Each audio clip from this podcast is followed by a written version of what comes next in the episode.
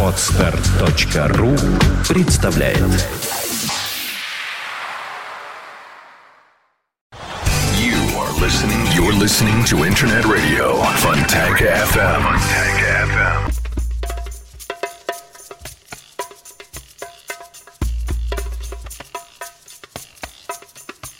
Кто-то, очень похожий на Ольгу Маркину, зашел в студию, сел в кресле, одел наушники, разместил саму себя напротив микрофона. Не ты ли это, Оля?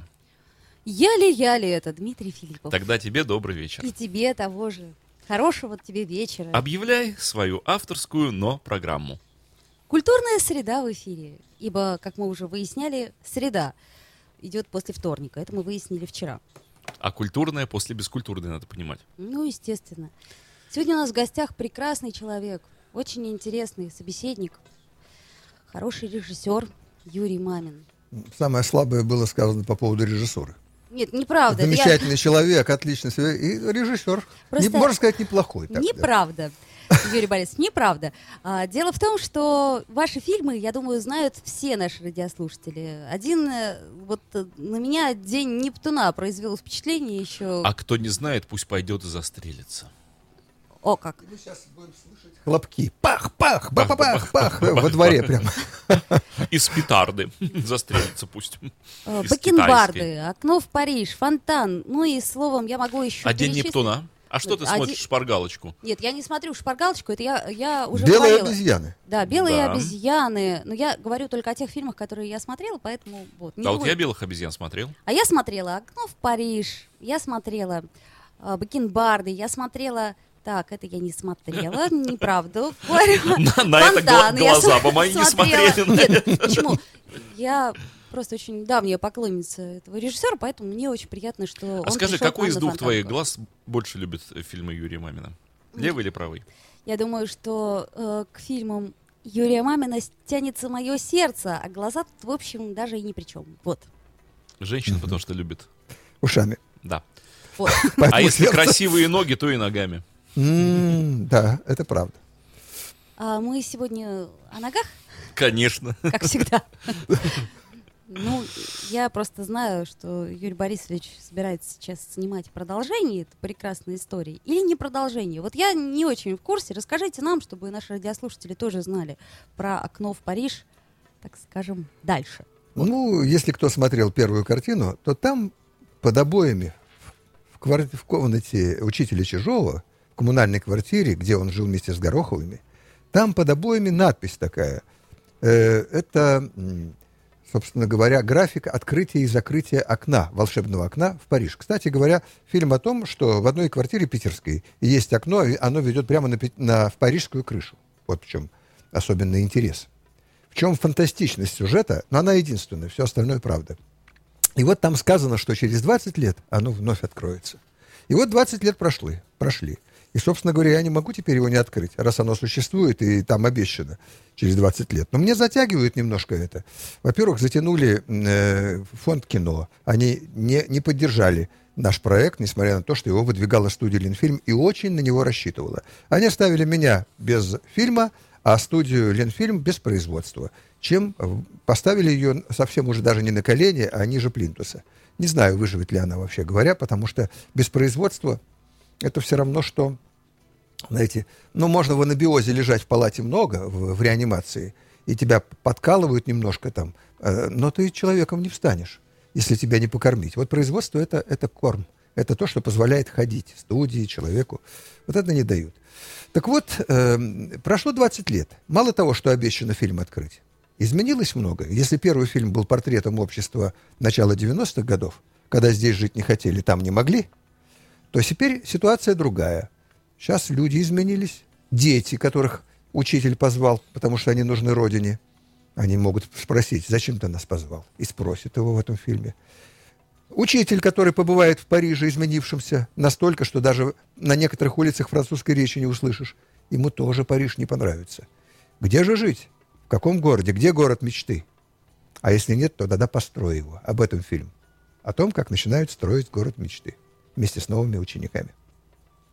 Ага. ужасно то, что... А мне наоборот, слушай, мне понравилось. Я сейчас я подумала, прямо. двадцать О. лет, ведь это, э, в принципе, ну, в таком мировом масштабе это же не так много. А сколько у нас всего произошло за эти двадцать лет? Это я вот вдруг сейчас это поняла. То есть у нас э, изменились полностью, вот как это сказать, такие материальные ценности, изменились отношения между людьми, изменились... А, есть, кстати, а хотелось бы, чтобы не менялись. Хороший вопрос. А мы изменились или не изменились? Прошла война в Чечне. Сменились президенты. Поменялась, вообще говоря, ситуация на улицах. Если каждый день было опасно выйти туда, то сейчас немножко иначе. Если каждый день убивали и стреляли, то теперь не каждый день, реже. Раз в два месяца, может быть, так сказать, вот так вот, такие шумные убийства происходят. Вот. Меняется. Дети, которые должны были вернуться, вот что с ними произошло? Если кого не убили в Чечне, и он не стал наркоманом, и не пошел по криминальному пути, то, то многие за границу уехали все равно, и там жили. Вот что произошло. Значит, некий обман был, существовал. От чего он произошел? Кто обманул? От того, что не думали о том, чтобы выполнять обещания? Или оно само происходит? Как в фильме у э, «Курочка Ряба», когда там... В, в конце мне нравится единственный в фильме монолог Чуриковой, который говорит, ну что же придираться к народу? Ну он же как трава. Она же растет и растет себе. Никто же не спрашивает, почему так произошло. Но она растет. Может быть, так происходит у нас. Несознательно. Об этом фильм. А мне кажется, что эта ситуация, она существовала, собственно говоря, и в начале двадцатого века, а в конце девятнадцатого века. То есть вот эта вот ну, глобальная борьба между славянофилами и западниками, она же, в общем-то, существовала. Была, но побеждали в ней все-таки люди гуманистического направления. Наши великие писатели, которые обогатили литературу всего мира. Они как-то, у них был такой инструмент, совесть э, нации, то есть совесть народа. Вот они как-то почему-то не сиделись Толстому в своем имении. Он миллиардер, а он болел. Он писал, писал романы, которые вообще заставляли людей сочувствовать униженным, оскорбленным. То же самое делал и Достоевский. Вообще вся литература такая. За рубежом я могу только назвать Диккенса разве что. И то он такой э, сентиментальный писатель. Здесь гораздо все более реалистично и сурово. Но литература, конечно, открыла миру совсем другие э, заботы и другие гуманистические цели. Она в этом велика. И если ее сегодня, вообще говоря, отрицать, а сегодня ее такой не существует. Наши лучшие писатели — это сибариты, которые, глядя на жизнь насекомых, попивая чашечку кофе где-нибудь в лучшем э, кафетерии, там, Стокгольма, предположим. Ну, я не и согласна мог... с вами, извините. Вот, например, Захар Прилепин, я считаю, что это по-настоящему герой, э, ну, как это фигура нашего времени. Потому что то, что он пишет, он действительно поехал э, на Украину, действительно поехал в Донецк и... Как сказать, ну, может быть, этих фигур не так много, как было, но они созвучны времени. Ну, исключения подтверждают правила. Знаете, Оля, мне так кажется. Хорошо, Юрий Борисович, я поняла. Но, Дима, я тебя не перебиваю, нет? Нет, я молчу так мощно, что меня перебить невозможно. Извини. Можно, по частям. Мне просто интересно, ну, а как тогда жить дальше, если вот... Дать возможность мне снимать кино, пойти посмотреть его, обсудить со мной и, и вздохнуть полной грудью, посмеяться прежде всего, потому что я умею делать смешные фильмы. Я даю в конце фильма э, такой, показываю горизонт, даю возможность воздуха набрать, с тем, чтобы жить дальше. В эпоху перемен особенно это важно. А мы опять в переменах, мы все время в эпоху перемен живем. А вот ожидаем. Да, в том-то вот. И дело. Вот. Поэтому выживать тоже приходится. И людям надо брать откуда-то энергию. Вы знаете, кроме смеха ничего этого не дает. Кроме смеха и какого-то взгляда, э, веселого взгляда висельника. Вот, скажем, э, для меня э, таким э, показателем или примером является этот самый, э, как знаменитый французский, э, Франсуа Вийон. Эй, Франсуа, чему не рад? Увы, ждет смерть злодея, и сколько весит этот зад, узнает скоро шея. Человек за, за день до смерти или за пол за, ночью перед, перед утренней казнью мог пошутить. Вот эта шутка, она, она очень важна. Но я не знаю, кто шутит. Есть народные комедии, конечно, когда бьют по заднице, измазываются экскрементами, торты в морду. Но это такой гогот скорее, он такого низкого качества. А для того, чтобы человек мог рассмеяться чему-то высокому, и вот таких фильмов не хватает. Ни фильмов, ни вообще в искусстве. Об этом почему-то забыли. Вероятно, культуры не хватает для этого. У меня есть вопрос, адресованный как раз вот Юрию. Вопрос от, можно сказать, слушателей. Слушателя. очень уважаемого, я не буду его называть, в общем, такой... Дима, это Дима, нет? Нет. Нет, другой. Это, это Сергей. Ну, да, это наш фонтанковец. Дело не в этом. Он просил задать личный вопрос. Где в Париже то самое место, где окно выходит на крышу? Улицу, улицу назови, где? Ревали. Улица Ревали. А адрес? Адрес. Адрес, а, ад, адрес секретный. Его нельзя раскрывать, потому что очень будет большое паломничество. А хозяева этого дома э, строго-настрого запретили, чтобы это э, происходило. А в Петербурге? А в Петербурге это просто м, Гороховое. Но не два. Хотя, а... хотя, хотя два там, там есть. Цифра два. Ну ничего, поедем мы в Париж. И что, все дома это ползаем? Весной в Ревали. Ну, да. Придется, когда будем снимать, придется кому-то, вообще говоря, раскрыть тайну. Но кому посчастливится. Кому же посчастливится раскрыть эту тайну? Что с музыкой в этот раз? Кто делает музыкальный ряд картины? Ну, дело в том, что музыку в прошлой э, картине делали Чайковский, Равель, Дебюсси. Э, Я знаю, Дебюсси не справился. Да, пришлось ему помогать, и я в этом принял поэтому участие. Немножко мне помогал Заливалов. А так, вообще говоря, в основном я взял на себя возможность обрабатывать эти произведения композиторов, классиков. В этот раз мне поможет другой аранжировщик, московский, mm-hmm. тот, которым, с которым я работал над «Не думай про белых обезьян». Роман его зовут, Заславский фамилия. А Заливалова нет, к сожалению, уже два года с нами. Да, к сожалению, это наш коллега, очень хорошо известный нам человек, прекрасный, талантливый скрипач и музыкант. И, мне, ну, просто и автора как... сценария тоже нет. Ав... Э, да. Володи Вардунаса тоже его нет с нами. Уже, уже тоже два года. Ну, чуть по- побольше, чем Заливалова. Ну, тогда уже я на злободневную тему да. спро- спрошу о Девоченко. Ведь вы же работали с... Да, я снимал его в двух, в двух своих работах. Ну... ну, а что про него спрашивать? Ну, нету уже... К сожалению. Большой был артист, очень большой артист, и, к сожалению, и не все работы я его увидел. Сейчас вот после смерти кое-что открыл, пересмотрел, то, что в театре не увидел. Очень здорово. Просто, в, когда он настроение, а он, в общем, он брал на так сильно, что, что моментально вспоминались только лучшие примеры. Михаил Чехов какой-нибудь, там, Смоктуновский. Лучшие образцы вообще российской актерской, э, актерского искусства. Раз об актерах заговорили, подбор актеров каков будет на картине? Ну, что касается старичков, э, так условно скажем, которые состарились на двадцать лет, они будут играть. Кроме покойного Михайлова Виктора, который играл Горохова, он ушел в девяносто четвёртом году, его нет, очень не хватает. Очень, очень был талантливый артист, которому многие известные подражали. А что касается... Ну, и будут, будут сниматься, конечно, и Сергей Дрейден, и Андрей Ургант, Нина Усатова, Анес Сараль, Кира Крейлис. Там.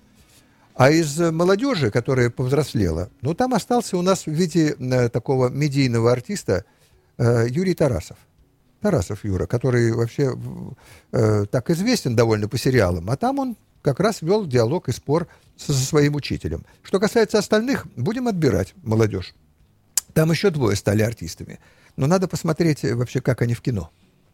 Это, это разные вещи, вообще говоря. А вообще придется искать, искать среди молодежи новую поросль. И придется искать совсем молодых, потому что у него же опять э, свой э, коллектив э, школьников. Но теперь он уже э, педагог э, э, интерната для сирот, для детей-сирот. Вот почему он для них даже больше, чем отец. И у, у него ответственность еще выше перед ними. Там опять будут достаточно драматические ситуации. И смешного будет очень много, и, конечно, сатирического, и критики будет много тоже в нем. Петербург и Париж — города, ну, я, вот можно сказать, побратимы, города с такой очень интересной судьбой, связаны друг с другом, получается, особенно в двадцатом веке, послереволюционные все эти дела и так далее, и так далее. То есть непростые друг для друга города. Как вам кажется, за эти двадцать лет мы куда-то разъехались совсем, в разные стороны, в разные плоскости, или сблизились? Вот что изменило оба города за двадцать лет? Если двадцать лет назад все говорили: Париж, вот бы нам. А что сейчас? Ну, тут надо сказать, что можно ответить парадоксом. Произошло нечто, то, что их очень сблизило по факту и разъединило по качеству. Это нашествие гастарбайтеров и, и народа с Востока. Население изменилось очень, как там, так и здесь. Возникает вымывание прежней культуры, уплощение ее и так далее. Но это исторический процесс. То произошло и с Древним Римом, вероятно, там, и, и с Италией, и средневековой, там, возрожденческой. Такие вещи происходили. Потом человечество оборачивается, начинает собирать эти ценности, которые там оставили. Но факт тот остается, что Париж, действительно, есть улицы, на которых не встретишь французской речи. У нас есть улицы, на которых один восток. Идешь по красного текстильщика и, и чувствуешь себя, как в Средней Азии. Все сидят у, у домов на тротуаре, поджав ноги на корточках. Огромное количество людей восточной внешности. И когда солнышко светит, то, в принципе, можно совершенно представить, что ты где-нибудь в Душанбе или в Ашхабаде. Я видел феноменальную картину, когда у нас в доме меняли лифт, восточный рабочий. Я спускался по лестнице, лифт еще не работал, вниз я спускался. На первом этаже на площадке сидел восточный рабочий, который отдыхал после труда, табуретка стояла, рабочий сидел орлом ногами сверху на табуретке, вот на корточках. То есть он залез на табуретку и сидел, но он сидел на табуретке. Это все. Я должен сказать, что э, когда я видел, как долго люди сидят восточные на корточках, могут просидеть, все-таки я думал, это, э, это ведь довольно сложно. Вот когда делаешь упражнения, тренируешь ноги, ты понимаешь, что ты э, через несколько минут у тебя ноги очень устают. В такой позе просидеть. Мы восхищались Махмудом Асамбаевым. Эсамбаевым. У него был такой танец, где он с корточек вставал очень медленно и долго. Господи, как он это может делать? А они всю жизнь так сидят, ничего страшного. Ну, а... это, это, это же, сейчас, Оля, извини, пожалуйста, это же сценарный ход отличный. Группа э, среднеазиатских рабочих находит выход в Париже. И... Там и есть, они, кстати говоря, там и... Но дело в том, что ведь Гороховы, с которыми жили э, с Чижовым, с учителем, они же уехали. Они уехали, потому что Горохова открыла модный дом «Окно в Париж». Она теперь, значит, делает русскую моду и пытается ее провести в Париж. Там у нее есть что делать. А на место их поселились выходцы с Востока, гастарбайтеры. Вот они живут, у них там свои... Встречают «Салям алейкум». Каждое утро на Чижова он им отвечает и так далее. В туалете или в ванной висит портрет Аятоллы, ну и так далее. Ну а можно какую-то вот однозначную оценку дать этому? Хорошо это или... Плохо это. Вот то, что у нас так изменилось время. Вы понимаете, да, за последнее время население Петербурга увеличилось в основном за счет мигрантов. То есть оно увеличивается, а при этом рождаемость не увеличивается особо. Большой художник не выдает, э, э, так сказать, э, свою точную оценку и не дает рецепт. Он ставит проблему, а уж зритель ее решает так, как он может это сделать. Можно я пожму вашу руку? Спасибо вам за ответ. Я за, просто... Заметили его важность? И да, у меня сразу даже тон изменился, было настолько... потому что, когда важные вещи, очень такие основополагающие, конечно, следует всегда менять... Я бы переписал эту фразу. Все-таки вот большой художник, цезура должна быть больше. Я повторю, с удовольствием. Большой художник не дает рецепты. Он предлагает проблему, рассмотреть ее и вынести решение самому зрителю. Решение находится в зрительном зале. Браво! Ну да, да, неплохо. Даже можно пафоса подбавить. Тогда нужен оркестр. Я под музыку ну, бы я еще лучше. Знаете, Юрий Борисович, ну нет у нас сейчас вот прямо под рукой оркестр. Надо думать. Простите. Надо, кто пришел. Ой. Кого ожидаете. Я ну, считаю, что как? Мы еще действительно не подготовились. Маленький бы какой-никакой да, симфонический оркестр. Плюгавенький такой оркестр. Где цыга... цыгане? Лилипутов, скажем. Ты где-то видела цыганский симфонический оркестр, Оля? Ну а тут а, как-то, хоро... мне кажется, наоборот. А мне нравится идея. Цыгане и идея очень нравится. Кстати, к нам говоря... приехал, к нам приехал. Да. Ну как это? По-моему, отлично было бы. Извините, мы в следующий раз, когда вы придете, мы обязательно подготовимся дорожку и цыган. Вот. Я даже знаю, где дорожка лежит. Я знаю, где цыгане живут. С ума с этим, мы с тобой готовы. Мы готовы, но вот... По дорожке придут. От стопочки вы отказались, ну прям не знаю даже, как вас и... Как хорошо, что вы об этом сказали зрителям. Отказался? Дорогие радиослушатели, если вы узнали, от какой стопочки отказался великий режиссер, то просто даже я не знаю вообще. Но он показывает нам пример того, как профессионально надо себя вести. Оля, вот в, тво... в студии, в студии когда ты ведешь, ведешь программу. Пристрастие к пьянству и алкоголизму, конечно, не красит радиоведущего. Ну, конечно. Вот думаю, знаешь, как, как бы прожить-то? Но идет, вам это идет. Спасибо, спасибо, что вы мне льстите. То есть я должна, как вы, отыграть это точно так же. Слушай, вот это поза, это все, вот это да, очень, да, очень да. А мы ведь можем хорошую программу с тобой начать. Пьянство и алкоголизм на Фонтанка эф эм. Вот видите, подсказали еще одну программу. Передача будет пользоваться пьянство, колоссальной популярностью. Да. Тем более, что все дорожает, поэтому лучше, лучше передачу слушать, дешевле обойдется. Да. А, сегодня снять кино по поводу дорожает. Э, как? А вот, э, Дима, я слышал, э, вы сообщили новость о том, что э, железнодорожные билеты вздорожают еще больше. Ну, конечно. Вот это вот, э, э, я должен сказать, что эта проблема для кино неимоверная, ее не решить. Ведь э, деньги, смету кино никогда не увеличивают. Не было случая, вот сколько я не живу, она всегда, ее, ее уменьшали, урезали и потом давали ее в усеченном виде. Теперь смотрите, возрастают транспортные билеты, они и так уже, уже, не, уже не, неподъемные, невозможно. А кино ведь все решается в Москве, все власти там. Деньги до мелочи все. Надо каждую неделю или два раза в неделю ездить туда, и представителям студии не одному, там, два человека, три, и все время там сдавать, утверждать, получать там какие-то бумаги. Выходит огромное количество... Но проще этого... поселиться, чем ездить. Ну, а, ну и отправлять это. А все. Может быть, даже так. Железнодорожные билеты дорожают оправданно. Вот чучух-чучух, он просто очень дорог нынче. Чучух-чучух. А ты чучух, думаешь, чучух. Все остальное не поезд, дорого? Все нынче? Остальное дешево. А поезд едет, чучух-чучух, без этого не обойтись. Он а ведь раньше дорогой. Обходились, по-моему, гонцами. И люди очень быстро бегали. Кстати, голуби, очень. Почтовые голуби. Почтовые голуби. Опять же таки, недорого. И потом Петр Первый за, три, за, за трое суток доезжал из Петербурга в Крым. Сейчас будет зима. Лыжники, Плейшнер. А вы знаете, у меня есть другая идея. Вот есть же Дед Мороз, я извиняюсь, но он есть. Воспользоваться Дедом Морозом. Нет, я имею в виду, что... Это надо сильно выпить. Не надо, нет, я, я и так верю. Олины-то тенденции. Дед Мороз не просто есть, он каждую секунду с ней. Вот. И мне в детстве говорили родители, они давали мне трубку телефонную и говорили, ну ты скажи свое желание Деду Морозу. Я, собственно, говорила, и он слышал. Ну, надеюсь, желания приличные были все? Да, все приличные. Сколько лет было? Ну, наверное, шесть-семь. А, тогда да. Олечка, подожди. Е- еще лет тридцать, и тебя посетит Дед Маразм. Надеюсь, что не посетит. Так вот, я о чем говорю? Давайте воспользуемся эфиром. Ну, давайте скажем властям, вот, в московским. Власти. Слышишь меня, власть? Наша петербургская. Пожалуйста, ну дайте же денег на этот прекрасный фильм, потому что мне вот очень хочется увидеть продолжение. После этого идет цитата. «Власть безмолвствует». А народ, украденного обычно Пушкина. Народ безмолвствует. А народ как раз да. кричит в микрофоны. Я думаю, что власть ухмыляется, не безмолвствует. Так нет, ну а шутки шутками. Откуда деньги на киношечку? Пытаемся собрать на трейлер, так называемый. Мы объявили при помощи, так сказать, вот такой вот формы краудфандинга, которая... Говорит на иностранном, на титрах. Crowdfunding. А, это понятно. Сбор денег по кругу, изобретенный, по-моему, там на Западе где-то. То есть шапка пришло такая, сюда. Да? Шапка, да. Кто хочет, тот помогает. Там разные бонусы, должны мы за это как бы благодарить. И предлагается от пятьдесят рублей вложить до, до полумиллиона, можно, можно и целиком.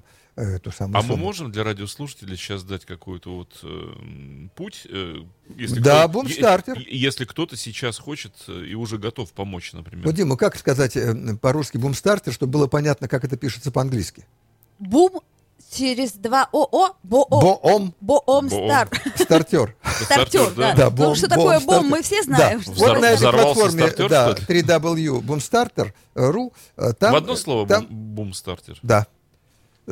Там есть, там можно в, в строке найти, обозначить окно в Париж. Открывается наш проект. И туда люди вкладывают деньги либо с телефона, либо там с, при помощи там, этих, как они называются? Веб-мани. И, или веб-мани, и, и вот эти вот специальные аппараты, которые стоят там. Господа богатенькие буратины, пожалуйста, не жмите свои пять золотых в азбуках и в шапочках. А, а я хочу, наоборот, а... обратиться к небогатеньким. Я да, ко всем и, хочу обратиться. Я хочу, хочу да. обратиться ко всем и сказать, что деньги не играют такой, такой большой роли, как количество поддерживающих. Потому что ведь на эти деньги все равно не снимешь э, кино. Но я могу снять трейлер, предположим, сделать его увлекательным, э, приспособив туда или привле- привлечь туда специалистов по компьютерной анимации, графике. Это будет смотреться. Это я буду показывать богатому э, инвестору. который сможет э, картину эту э, ну, финансировать. Дело в том, что они не так торопятся, поскольку кино, в общем, это не, не слишком выгодное э, капиталовложение. Вложение, да, потому что большинство не оправдывается, большинство фильмов не оправдывается, нужны какие-то гарантии. Так вот, вот это вот количество людей, которые говорят, мы хотим видеть эту картину, это будущий зритель, это гарантия, угу. что она нужна. Тогда вкладывай, не бойся, ты получишь свои, возвратишь деньги и получишь еще прибыль. А чтобы сегодня снять э, приличное кино, сколько вообще размеры суммы какие должны быть? Ну, я должен сказать, что это не зависит от, от суммы, как таковой. Иногда мои коллеги говорят, о, дайте мне вот эти деньги, которые пошли на «Аватара», я вам столько наснимаю. Нет, не наснимаешь. Не наснимаю, да. Ничего подобного. Идея, надо сказать, она важнее, чем оснащение. Ведь заметьте, что вот американские фильмы, они, в принципе, вот все голливудское, оно очень дорогое. Это, это не, не то, что независимые картины. Но они очень разные. Среди них хороших картин так же мало, как среди наших. Даже, ну, чуть, может быть, побольше, они больше снимают. Надо сказать, что м- настоящее изобретательное кино, оно рождается довольно редко, и оно связано вот с, с наличием идеи, свежего, свежей истории какой-то. А американцы ведь повторяют одни и те же истории на разном, тех, на, на разном техническом уровне. Сейчас, скажем, возникнет голография. А будет освоено. Это значит, что из экрана будут выходить персонажи и немножко выходить в зал, мы сможем их лицезреть сбоку, с боков. Произведет впечатление? Да. Будут очередные ремейки. Но представьте себе, зомби встает и приходит. Тот э, со святыми уноси сразу же, у, у нескольких разрыв сердца, кто привыкнет, все равно будет это. Потом привыкнут, но поначалу будет большая острота. Но это будут те же самые сюжеты. Это будет тот же «Аватар», тот же там «Изгоняющий дьявола», э, те же там, э, там э, «Индиана Джонс» и все прочее. Все, все будет повторяться. И этих сюжетов можно посчитать на пальцах, их окажется не больше двадцати. Они все повторяются, к сожалению. А вот то, что изобретается, вот европейское, российское кино, это, к сожалению, увы, осталось в прошлом.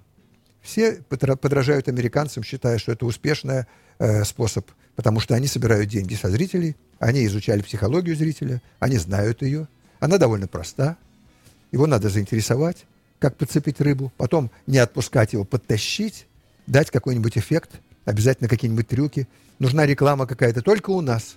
Впервые десять тысяч переворотов. Впервые у нас единственный трюк или самый большой взрыв в истории человечества. Вот что-нибудь такое, и люди уже идут. Взлет Адмиралтейского столпа.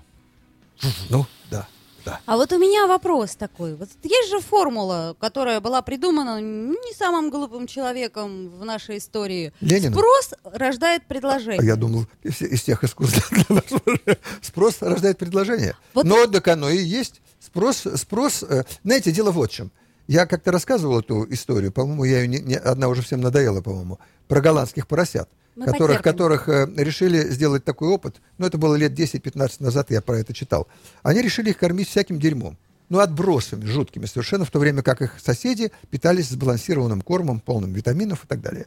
И вот когда они повзрослели, год их кормили, предложили, они выбрали отбросы, они привыкли к ним. И когда культура опускается вообще до, до уровня плинтуса, то тогда вот такой вот зритель, он э, требует своей, своей еды. То есть получается, сделайте нам красиво. Все с точностью да наоборот. Получается, что предложение рождает спрос. Что-то я прямо сейчас расстроился. Предложение, предложение воспитывает зрителя. Зритель воспитывается тем потоком, который идет с экранов телевидения, там, с экранов кино. И он постепенно, особенно... Ведь зритель-то это тинейджер. Это молодой зритель. Он наиболее впечатлительный. Взрослые люди не ходят в кино, за редким исключением. Они сидят дома. Мое поколение вообще сидит дома, выбирает фильмы, которые нравятся, которые не посмотрели, смотрят там. Ведь я вам должен сказать, что много очень оскаровских фильмов, не тех, которые получили главный приз, а, скажем, тех, которые номинировались каждый год. Огромное количество. Они у нас не выходят никогда. Главное там и номинация на главную женскую роль, номинация на мужскую, там, на эпизод и да, так само далее. Собой. Вот. Mm-hmm. Это, это, но это фильмы отобранные, значит, если они и не очень хорошие, то они и не очень плохие. Значит, их надо смотреть. А смотреть их может, ну, только человек, который берет их дома, где-то там находит их, скачивает, покупает. И тогда он, тогда это культурный, насмотренный зритель. Но он в меньшинстве. На, тако, на таком деньги не заработаешь, к сожалению. Что же делать-то нам? Вот прям хоть и не делай ничего. Но это же не повод ничего не делать. Ну, Вольтер нам завещал одну мудрую фразу. Поучай, забавляя. Вот можно делать э, просто развлекательное кино. которая дает возможность просто время провести. Вот человек вычеркнул два часа из жизни, говорит, посмотрел, ну, как не скучно было, советую тоже посмотреть. Но два часа вычеркнуты, потому что это было зрелище для глаз и ушей.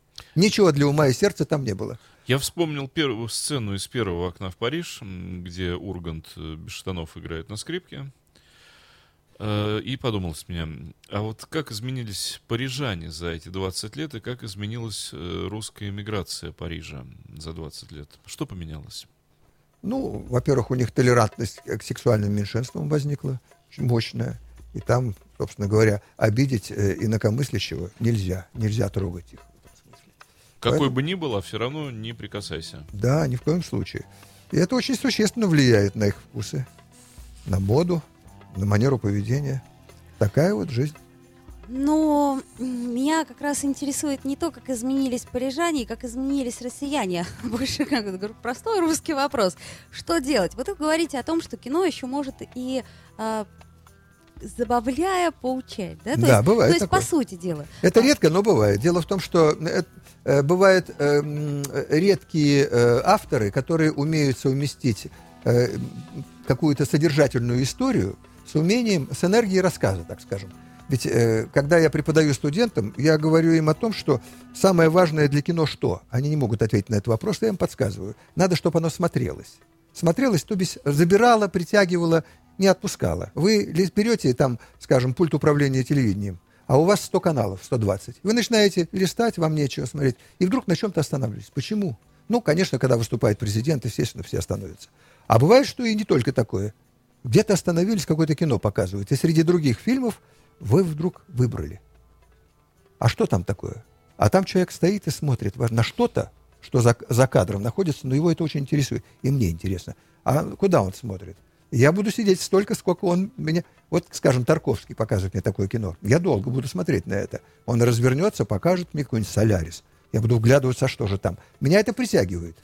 В общем, кино строится, которое смотрится на том, чтобы последовательно давать зрителю какой-то манок, чтобы оно ему интересно было. Вот это кончилось, следующее интересное началось. Вот, значит, человек, который умеет снимать кино, которое досмотрели до конца, и не хлопнули дверью, не вышли, это уже кинематографический человек, у него есть явный талант. Но для того, чтобы сделать кино хорошее хотя бы, этого недостаточно, нужна еще какая-то содержательность, чтобы был царь в голове. Вот если это сочетается одно с другим, тогда кино хорошее. А если, а если у него есть мощная эмоциональная вообще зарядка, его что-то очень сильно волнует, он это передает зрителю, тогда это выдающийся фильм. Вот у меня вопрос такой ключевой. Скажите, э, кино для вас, лично для вас, это элитарное искусство? Вот... Ни, ни в коем случае. Ну, это вот это самое, самое демократическое. Но Тарковского и не смотрит никто. Я... Это Тарковский элитарное искусство, да. То есть... Но оно не обязательно Тарковский. Тарковский, не обязательно, это нет, я к примеру нет, говорю. Это, это в любом искусстве есть элитарное. Надо сказать, что общество всегда опаздывает. Общество находится где-то на задних, вообще говоря, рядах. Оно, оно никогда не догоняет. Оно всегда опаздывает, потому что оно, оно может только судить, э, э, так сказать, быть... Снобов, снобов много, мы это, нам это не нравится. Но это по существу леса и виноград. Виноград еще зелен. Не доросли. Некоторые дорастают. И тогда оказываются в одиночестве. Они смотрят у себя дома, это и все прочее. Тарковский нужен тем, кто его понимает, продвинутым э, кинематографистам, продвинутому зрителю, который понимает, получает от этого удовольствие, пищу для ума и сердца, а большинству он не нужен, они его и не смотрят, они смотрят другое кино. Но в этом другом кино тоже можно, помимо вот чепухи всякой, можно поставить интересные и важные человеческие проблемы, которые вообще воспитывают личность зрителя. Потому что зритель, ведь выходящий из кино, он должен сложить семью, он должен как-то встречаться с... Найти, найти подругу или друга жизни, выбрать профессию, воспитывать детей. И если он не обладает личностными качествами, если он не получает никакой в этом смысле пищи духовной, то он совершенно беспомощный. И он плодит таких вот... Вот, вот поколение, поколение сейчас называется поколение Y, которое, которое учится. А, а Z это совсем маленькое, да.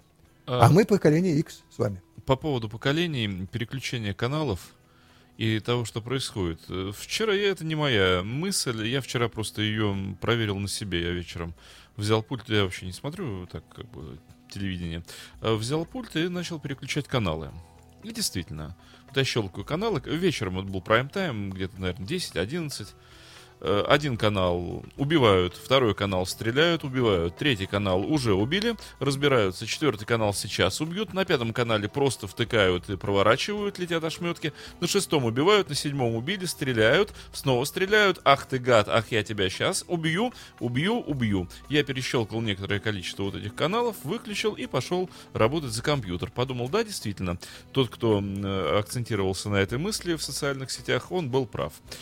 Что происходит? Чей заказ? Это, это инстинкт, это не заказ. Это инстинкт. Это, почему это нам предложение... каждый вечер показывают убийства просто в диком количестве? Ну, потому что ведь каналы же не между собой не, не обсуждают эту проблему. Давай-ка мы не будем делать одно и то же, давай разделим. У них, у каждого абсолютно свои заботы, но они одинаковые. Люди мыслят одинаково в большинстве своем. Ну, получается, что вчера э, пол одиннадцатого вечера практически на всех российских телеканалах убивали. Ну, с другой красочно, стороны, это более не то, да. С другой стороны, Дима, представьте себе, что для того, чтобы они показывали, это еще наснимали эти фильмы. Это все были разные же фильмы. Конечно. Значит, их все разные наснимали, да, да, да, предложили, другие их закупили, а потом, значит, на каналах на всех одинаковые люди закупили и говорят, это нравится зрителям, они будут смотреть наш канал, это проверено. Когда я показывал русские страшилки, вот, кстати говоря, где снимался Девоченко в одной из серий, то они не знали, что это за формат. Что это такое восемнадцать серий? А, ну да, это полуформат. Год. Либо, и, либо, да. Да, и они поместили его на двенадцать ночи. Прекрасно. Вот. Угу. Поэтому фильм, с фильмом знакомились сибиряки, хорошо его знают, и там даже песенку оттуда выучили. А наши как-то не знали, когда вот мы несколько лет назад выпустили на дисках, то стали раскупать, стали кто-то смотреть, и нашлись поклонники этого, этого фильма. Я-то люблю этот фильм. Но, надо сказать, неформатный. Так, а у нас публика... Нет, у нас публика либо пожилая, либо совсем дети. Не для того, не для того. А это, вообще говоря, была пародия. Пароди... Некоторый пародийный стиль там был на секретные материалы американские. Потому что там два главных героя, это не секретные агенты, а два журналиста, которые исследуют аномальные явления для своей газеты. Так что сходство в сюжетах похожее было. И мы по возможности брали исключительные истории из нашей отечественной жизни. Поэтому там много смешного. Я просто подумал, что ну, разные поколения воспитываются на разном. Кто-то на книгах, кто-то на фильмах, кто-то еще на чем-то, на чем-то. Вот новое поколение, вот это и Y, и Z. Они-то какими воспитаются, имея вот, ну, такую оболочку информационную? Ну, знаете, ведь... Улучшения, как правило, не бывает, ведь все зависит от родителей. Если родители э, получают все меньше и меньше, и надо сказать, что произошла такая удивительная вещь, э, когда возникла вот эта вот научно-техническая революция, дала все эти средства, гаджеты и прочие, компьютеры и прочее. Думали, что это поднимает человеческий уровень интеллекта и так далее. Как выяснилось, опускает, опускает сильно. Потому что вот эти вот молодежь, которая, не глядя, работает на клавиатуре, она же ни одного слова грамотно не может написать, с одной стороны. С другой стороны, раз это есть в интернете, ее абсолютно не интересуют никакие знания. Да надо будет, возьму справку, получу. Но, скорее всего, не надо. Любопытства нет. Нет любопытства. Вот к игре и есть, может проиграть хоть полдня, хоть целый день. Мало того, один же убил родителей своих, запретили играть. Знаете эту знаменитую историю? Подросток пошел, убил мать и отца, запретили играть ему в компьютерные игры. Вот... Вот это вот э, как раз э, э, свойство времени, поветрие такое. Что тут можно сказать? Приходится с этим просто считаться. Что касается кино, оно вообще ведь это последний вид искусства, который, кстати говоря, убивает все остальные. Появилось кино, люди перестали читать, перестали ходить в музеи. Mm. Их это перестало абсолютно интересовать. Нет, я не согласна тоже. Ну почему? Да вы можете быть не согласны, это объективно так. Люди не читают. Читают единицы абсолютно. Потому что не... чтение – это тяжелый труд. Если не приучить с детства, то это невозможно. Это как, как э, балетом заниматься или коньками. Ну а Потому как что... же? У Каина и Авеля были одни родители. А книжки разные. Понимаете? Мне лично нравится произведение Авеля. Они более гуманистичны, скажем так. Но они все про овец. Про овец, про овец. Да, а вы любите больше каиновские, каинские вещи. Каин семнадцатый, допустим. Каин четырнадцатый. Я подумал, что вот э, наша передача, она строится по форме э, полицейского допроса. То есть два следователя, но не хватает третьего. Я все смотрю на Александра Цыпина. Он по этим же правилам, он должен врываться в студию и кричать. То есть открывать дверь. Что ты снимаешь фильмы? Где твои фильмы? Ты не снимал фильмы двадцать лет. Почему нет фильмов? И выходить. А, а потом еще неплохо бы для того, чтобы, когда это надоест, привести палача, чтобы он пытал еще добавок, чтобы я кричал. А, не буду! Ну, а тут при этом симфонический оркестр и цыгане, как мы уже выяснили. Медведь ходит. Да, это уже кино. Вот это было бы кино. Вот, кстати. Кстати говоря, вы знаете, я когда хотел снимать про Утесова фильм, который... Идея была, я сделал такую успешную телевизионный вариант, сорокаминутный, про Утесова. Там в Москве он хорошо шел, поздравляли в своей передаче. Ну вот, послал, не буду говорить по поводу того, что украли идею, стали, сняли очень плохой телевизионный безобразный сериал. Фильм, безобразный. безобразный. Ну вот, а там была ведь экзотика озвучания кинематографического. Когда стоял огромный микрофон в студии, и все это озвучивалось здесь же, на месте. Не, клеить нельзя было пленку. Оркестр находится здесь же. Да. Значит, здесь же чечеточники, здесь машина, трактор, которая должна гудеть, вот, скажем, какой-то там вот, Волга-Волга или там что угодно, трактор завой, выходит артист, прибегают, Глаша, ты где, как? А я бегу туда, а ты, я люблю тебя, я тоже. И вдруг оркестр и запели. И вот если они пропустили десять минут, они должны были все это подряд идти. Целый день они должны писать. Ну, во-первых, они, обязательно какая-то ошибка. Снова все сначала. Конечно. Потому что это... Но к вечеру уставали, за один день не справились. Значит, на следующий день все то же самое. И вот такая тяжелая, там, семь-девять частей фильма. И вот это вот каждый, каждый день они... Но, но смотреть на это, мне кажется, было чрезвычайно интересно. Если это снять в кино, вот это вот кинематография.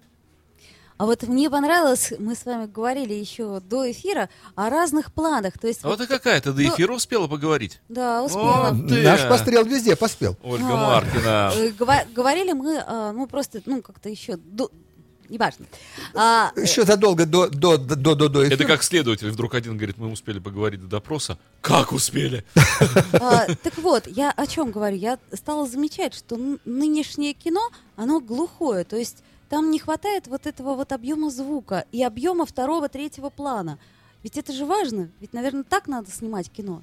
И стала пересматривать я что-то вот более или менее мне нравящееся из советского периода. И поняла, что там-то как раз планы-то эти простроены. То есть, оказывается, на заднем плане что-то происходит, а на заднем-заднем еще что-то происходит. Парадокс, говорите, Оля. Дело в том, что тогда все писалось на одну плоскую пленку. Все, и то, что было на заднем плане. А сегодня у нас система Dolby. У нас разделены звуки, э, значит, диалоги, шумы. И мы поэтому в зале... Другое дело, что э, когда начинают колдовать звукооператоры, они начинают там заниматься фокусами какими-то. А давайте звук пустим справа налево.